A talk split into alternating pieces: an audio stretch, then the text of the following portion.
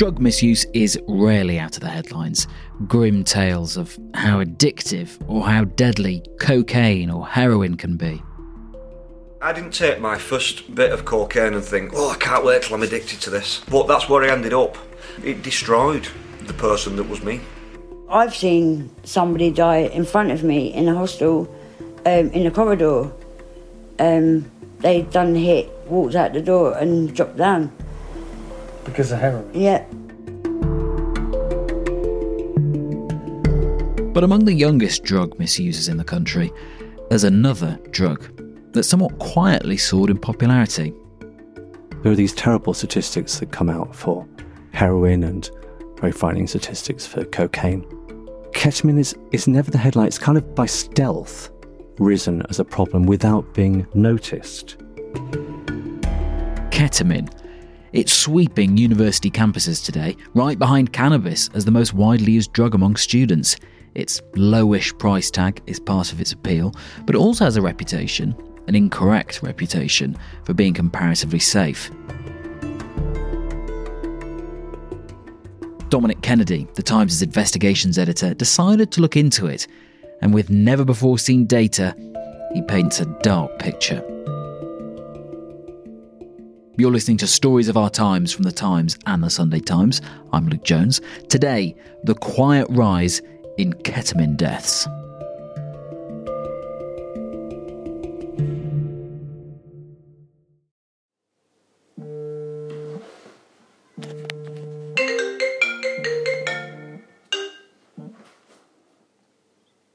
Hello? Yeah. Hi there. Are you able to help, help me at all? What's your what? What? what I, I'm confused by your question, bro. Yeah, no, what it is, I'm doing some research about students and drugs in Manchester. Yeah. It's for a, a podcast and a newspaper article. Yeah. Uh, would you be able to help with that? I, I could meet you or just chat on the phone now if you like, or send you text what, messages. What? You're a student. No, no, I'm a, I'm a journalist. I'm a newspaper reporter. Well, you, I'm confused. Like, why would you ask me? well, um, well, because you're able to supply drugs. I am. Who said that? Yeah, you've you've been. it's that's what you that's what you send your messages out for, mate. No, no. I think you got the wrong number, mate. I don't think so.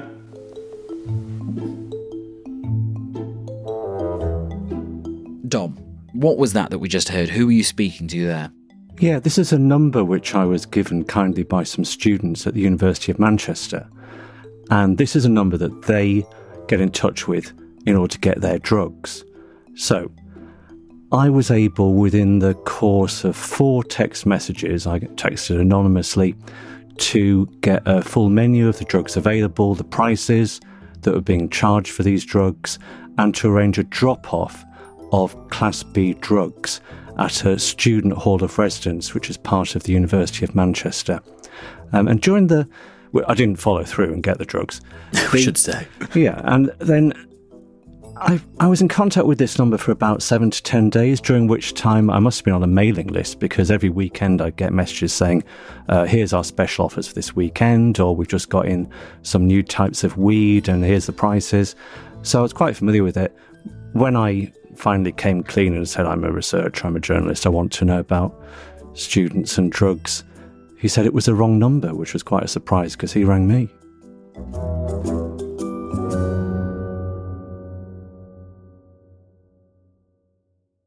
How did you know how to engage with him in terms of uh, not outing yourself as a middle-aged bloke when you're trying to be, you know, a, a drug-taking student? Yeah, well, I take advice from people who are familiar with um, the drug scene. I don't know how they're familiar with it, but the the uh, the way that we found this is that I spoke to students at the University of Manchester, and they told me about Freshers Week in Fallowfield, which is the student district of Manchester, and what happens is there's clusters of freshers. They get approached by young people who turn out to be drug dealers, who will say, "If you want any coke, ring this number." And what they do is they give them, they give the students lighters with their number on, written on paper and stuck on with adhesive tape. Uh, and then the student always has got the lighter on them when they want to ring up for some drugs. I was told by students that everyone they know has got one of these lighters and they're a brilliant marketing device. Why were you fishing around in this area? What got you interested in what kind of drugs students in Manchester or anywhere are taking? Yeah, well, I did an investigation a little bit over a year ago into study drugs, and that went down very well. And then there was a headline last year saying that cocaine was rife on campus. So my editors asked me to look into this. And I spoke to my friends who are recent graduates or students, and they said, no, that's not right. We, we don't take cocaine, we can't afford it. we take MDMA and weed, so ecstasy and cannabis. They're the student drugs. So I kept pestering every recent graduate or student that I found and saying, What's this about cocaine on campus? Until eventually one of them said, Well, my university, it was all ketamine. And my jaw dropped I'd never heard this before that students were particularly into ketamine. I said, What university was that? And he said, Cambridge.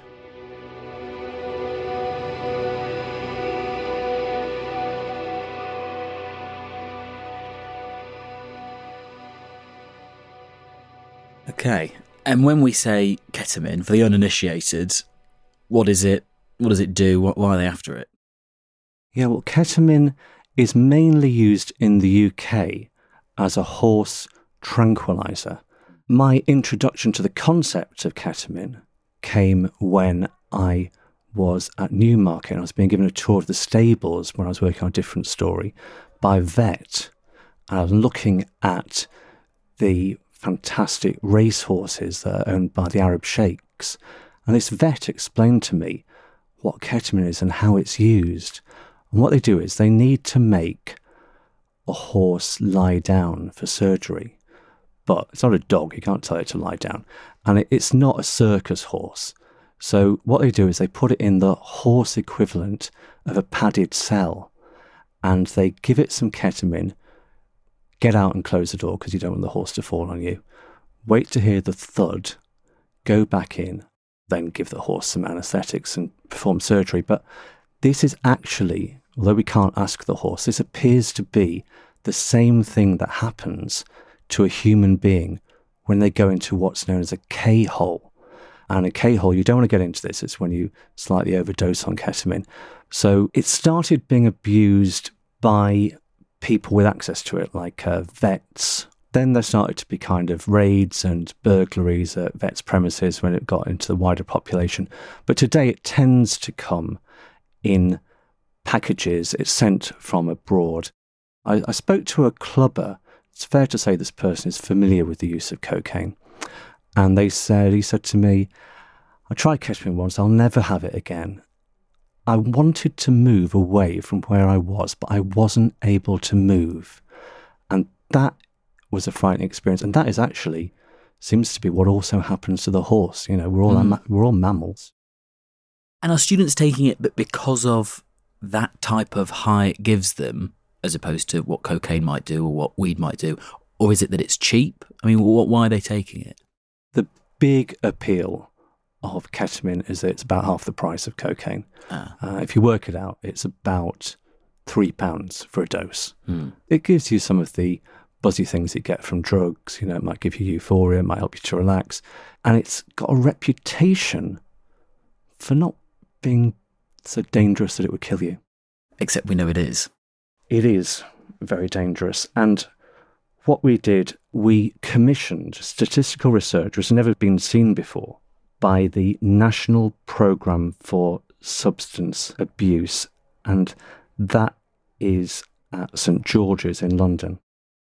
And they found out for us that 41 students have died with ketamine in their system. To try and put that in perspective, in 2012, no students died with ketamine in their system. Since 2013, ketamine has been implicated in student deaths every year since 2013. Of all the people who die with ketamine in their system, one in 10 is a student. Of all people who die with any drug in their system, one in 50 is a student. So it seems to be five times as risky with students. Most people who die with ketamine in their system don't reach their 30th birthday.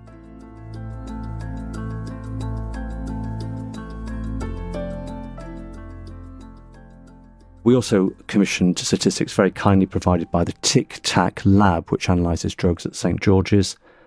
And they said that with seizures from music festivals, ketamine now accounts for a quarter of drug seizures. And then looking at other, digging out other statistics, you can see that um, students say that ketamine is their favourite drug apart from cannabis. It's causing more health damage than any other club drug. There's been a record surge in references to the NHS for ketamine. There are now more than 2,000 people being treated in the NHS for ketamine. There's been a massive surge of findings of ketamine at the border. That's uh, gone up fourfold in terms of seizures. And the proportion of 16 to 24 year olds who've tried ketamine has trebled in the past 15 years. And yet, despite all of that, we don't read about this all splashed over the papers. Well, not until your story now, of course, but the chat elsewhere is about heroin or cocaine being abused. Ketamine, we haven't heard of necessarily on, on a scale. I think what's been happening is that ketamine is never the headline. So if you're looking at students and drugs, yes, it's mainly cannabis or weed. And if you're looking at drug deaths, there are these terrible statistics that come out for heroin and very frightening statistics for cocaine. Ketamine is, is never the headline. It's kind of by stealth risen as a problem without being noticed. But if you look at the whole population, in 1998, there were no recorded deaths from ketamine, and now it's running at 30 a year. And with all of this becoming clearer and clearer, you'd expect what universities to clamp down on drug use to really try and close in on this? Is that what's happening? Well, when I was looking at ketamine, I stumbled across something surprising and quite different. We must make clear this is entirely unrelated to the rise in ketamine use and deaths. But students may notice a revolution happening in the way that universities are treating students and drugs.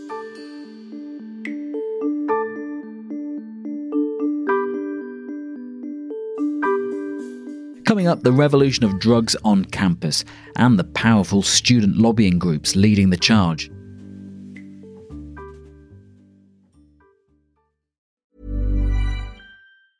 It's that time of the year. Your vacation is coming up. You can already hear the beach waves, feel the warm breeze, relax, and think about work. You really, really want it all to work out while you're away.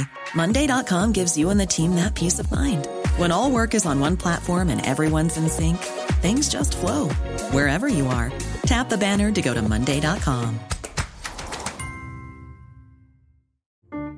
I'm David Baddiel. I'm a writer and a comedian and a Jew. I'm Sayeeda Warsi. I'm a businesswoman and a politician and a Muslim. Jews and Muslims always seem to be in the news or on the news. Lots of people talk about us, and this is us talking about ourselves. The kind of things that people say don't touch, Yeah. we are going to go there. I mean, I think Jews and Muslims are talking about these things, but I think they're not talking about them together because they're worried that if they do, sparks might fly. A Muslim and a Jew go there. Find us wherever you get your podcasts.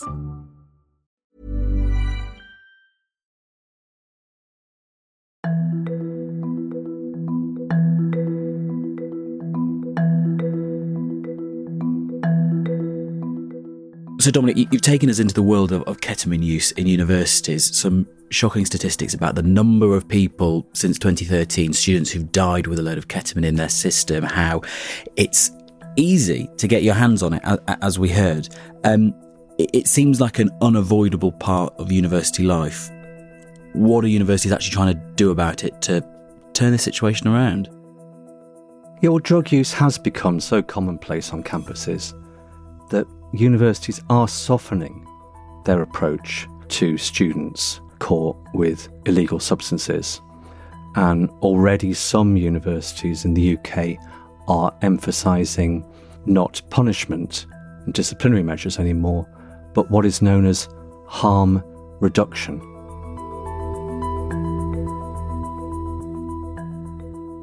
Universities UK, which represents all the vice chancellors, they've set up a task force which is going to provide the first nationally agreed approach by universities to students and drugs.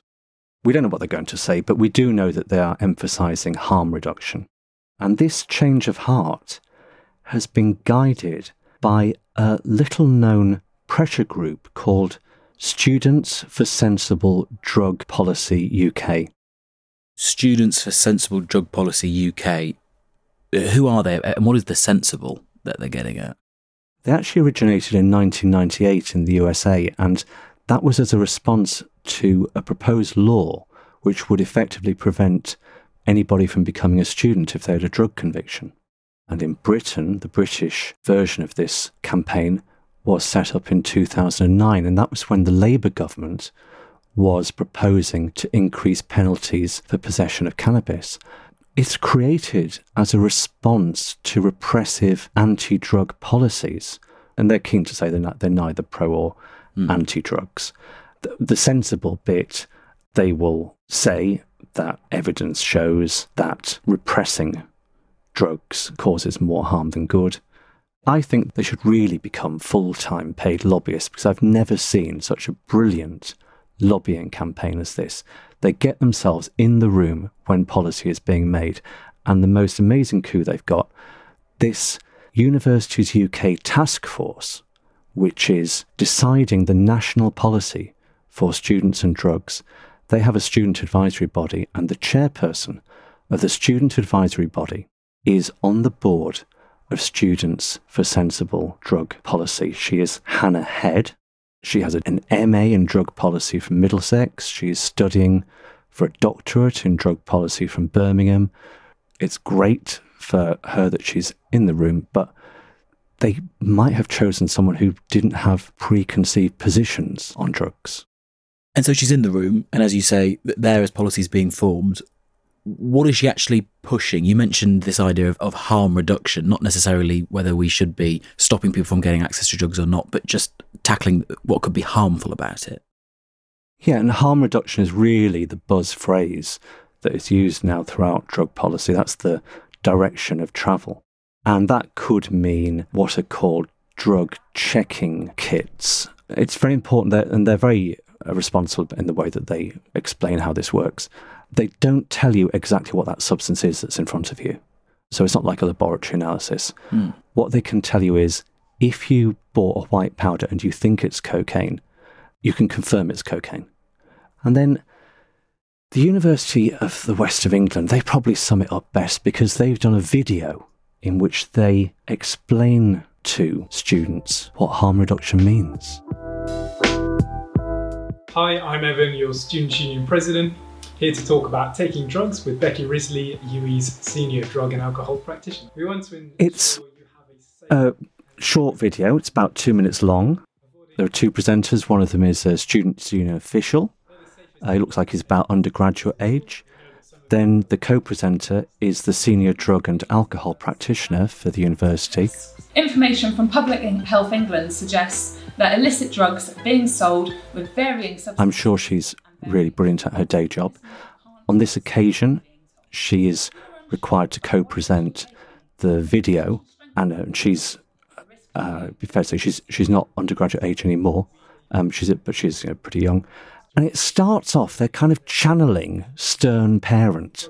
Though the safest action to take is to not do drugs at all, we know that some of you will whilst at university. Safest thing is not to take any drugs at all. Mm. If you're considering taking drugs, it comes with a risk.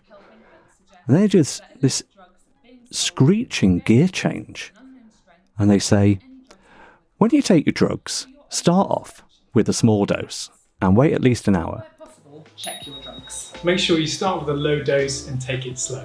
So that means waiting at least another hour before having another dose, just in case it's stronger than you think or there's any strange side effects. Also, make sure to have some good friends around you and tell them what you're taking. So if it does go wrong, so they, they can, ring 999 and tell, and tell the paramedics what you took. They don't say ring 999 to tell the police what's going on. Oh, yeah, yeah, good point. And this is the kind of thing that's being rolled out in what? Some universities, lots of universities? At the moment, there is a pilot scheme which is being done. The pilots are University of the West of England, Leeds, and Keele. And the pilot scheme it's run by a charity, a students' charity called SOS UK. And the advisors to that scheme, inevitably Students for Sensible Drug Policy are advising them, but also Universities UK itself, representing the Vice Chancellors, and Public Health England, which is the government. Gosh. And, and as you said at the start, this all sort of comes back to Students for Sensible Drug Policy UK, SSDP. They've got these pilot schemes where they're doing this kind of harm reduction advice, but have fingers in other pies in, in other universities as well.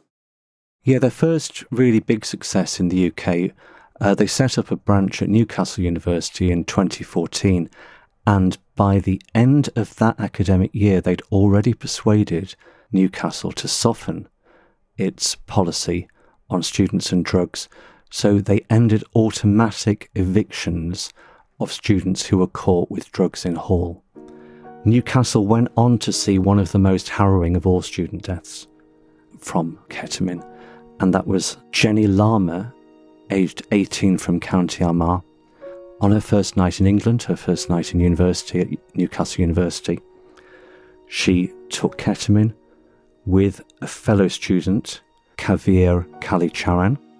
She had been drinking alcohol before during the evening, and she died. When the police raided the premises, they found substantial quantities of three different types of Class A and B drugs in his room.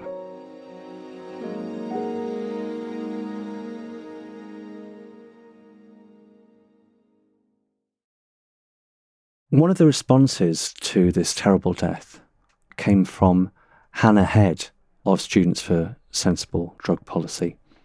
The university put out a statement, a message to all their students after this death, in which they said it's against the law to take and supply drugs. It's extremely dangerous. They can be lethal, and mixing drugs with alcohol further increases this risk. And remember that in this tragic case, it was the mixture of alcohol with ketamine that resulted in the death. Hannah Head went on a podcast. She characterised the Newcastle University's message to students as awful.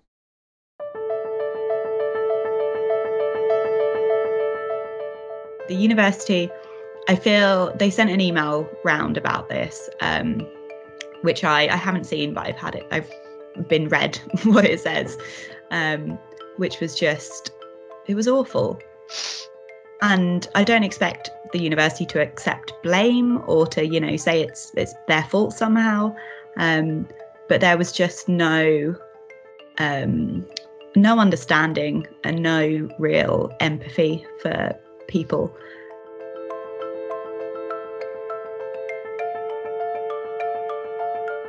We reached out to SSDP for comment, and they told us in a statement SSDP neither condones nor condemns drug use, but recognises that students and young people use drugs. They say they hope to reduce harms related to this.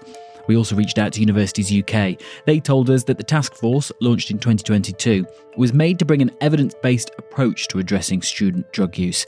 They told us that student voices were incredibly important to them, so the task force was informed by a weighted student survey of almost 4,000 students. They say their priority is to see students succeed and develop a proactive approach with student safety and health at its heart. SOS UK, the charity running the pilot scheme, also told us that they do not condone or encourage illicit drug use. They say that this programme has student well-being at its core, empowering students to seek support and make informed choices, which can only be achieved, they say, if higher education institutions develop a proactive approach centred on student safety and well-being. It's difficult, isn't it? Because everyone's got the same aim. No one wants students taking drugs and dying or doing themselves serious harm, but no one's got the balance quite right anywhere, it would seem. Well, the harm reduction strategies that are being proposed, they would not have helped in this tragic case. Um, so if you think of the drug checking approach, there's no suggestion that this ketamine was contaminated. the one thing that might have saved her is if there weren't drugs to hand. And in fact, there was a substantial amount of drugs. And this opportunity to take drugs is going to happen if drugs are around. And I just wonder with some of these cases where students are piling in out of the pub, really happy, and say, oh, let's get some of the drugs that are there. That opportunity wouldn't arise if they weren't there. And and people are saying to me, well, you're just naive because they'll have the drugs anyway. But the the point of those disciplinary measures to try and keep halls as free of drugs as possible was to reduce the risk to students. And that threat of immediate expulsion for drug possession was lifted and it wasn't there anymore. And the drugs are there, as you've explained, in halls, at, at music festivals, and the rest. It is part of what makes ketamine so dangerous the novelty of it and the fact that people don't know necessarily how much a quote unquote safe dose is. Yeah, I think also it's got this reputation. Even speaking to medical experts, they say, well, nobody's familiar with the idea of deaths from ketamine. Um, but there is there are issues with mixing alcohol and ketamine. Both of those substances cause breathing to slow down. So if you mix them together, you can really slow down your breathing and you can go into a coma or die. And it does happen. About one in 10 of people with ketamine in their system, also alcohol is implicated in that death.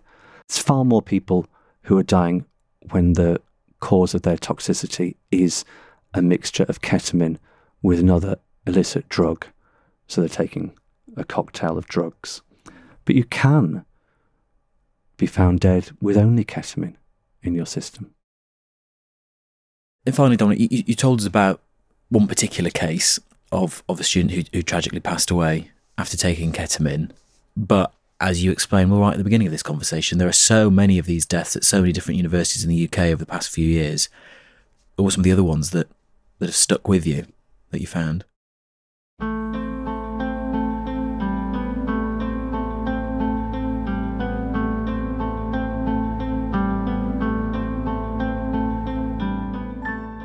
Okay, well, there was an 18 year old girl from Cardiff in 2020.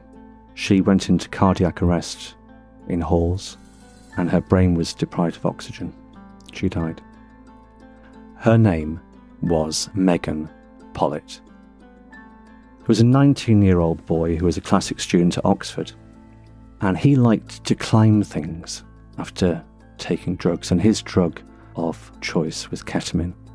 He was found dead after falling from a height at a building site at a shopping centre. His name was Max Meehan. There was a 21 year old boy at Southampton University. He went to a house party and took ketamine. He drowned in the mud of a model boat pond that had been drained. He had obtained a much cherished placement with the European Space Agency. His name was Amandeep Singh Sansoa.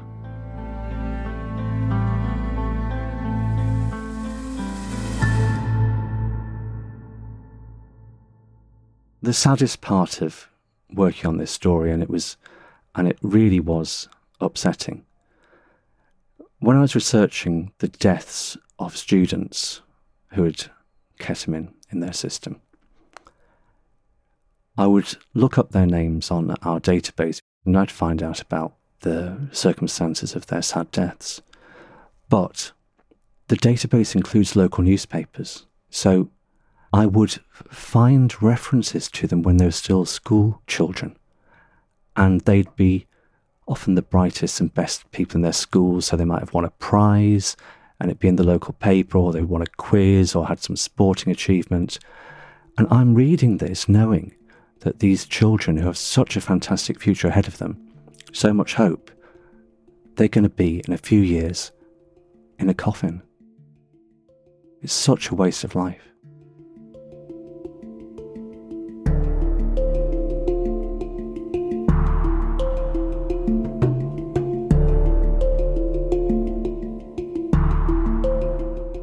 You've been listening to Stories of Our Times, a podcast brought to you thanks to subscribers of The Times and The Sunday Times, with me, Luke Jones, and my guest investigations editor at The Times, Dominic Kennedy.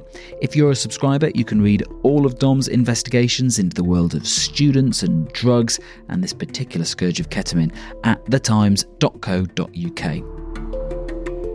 This episode was produced by Taryn Siegel. The executive producer is Kate Ford, and sound design was by David Crackles. And if you've a story that you think we should be covering, an idea for a future episode perhaps, or maybe you've just got thoughts on what you've just heard, send us an email stories of our times at thetimes.co.uk. Goodbye.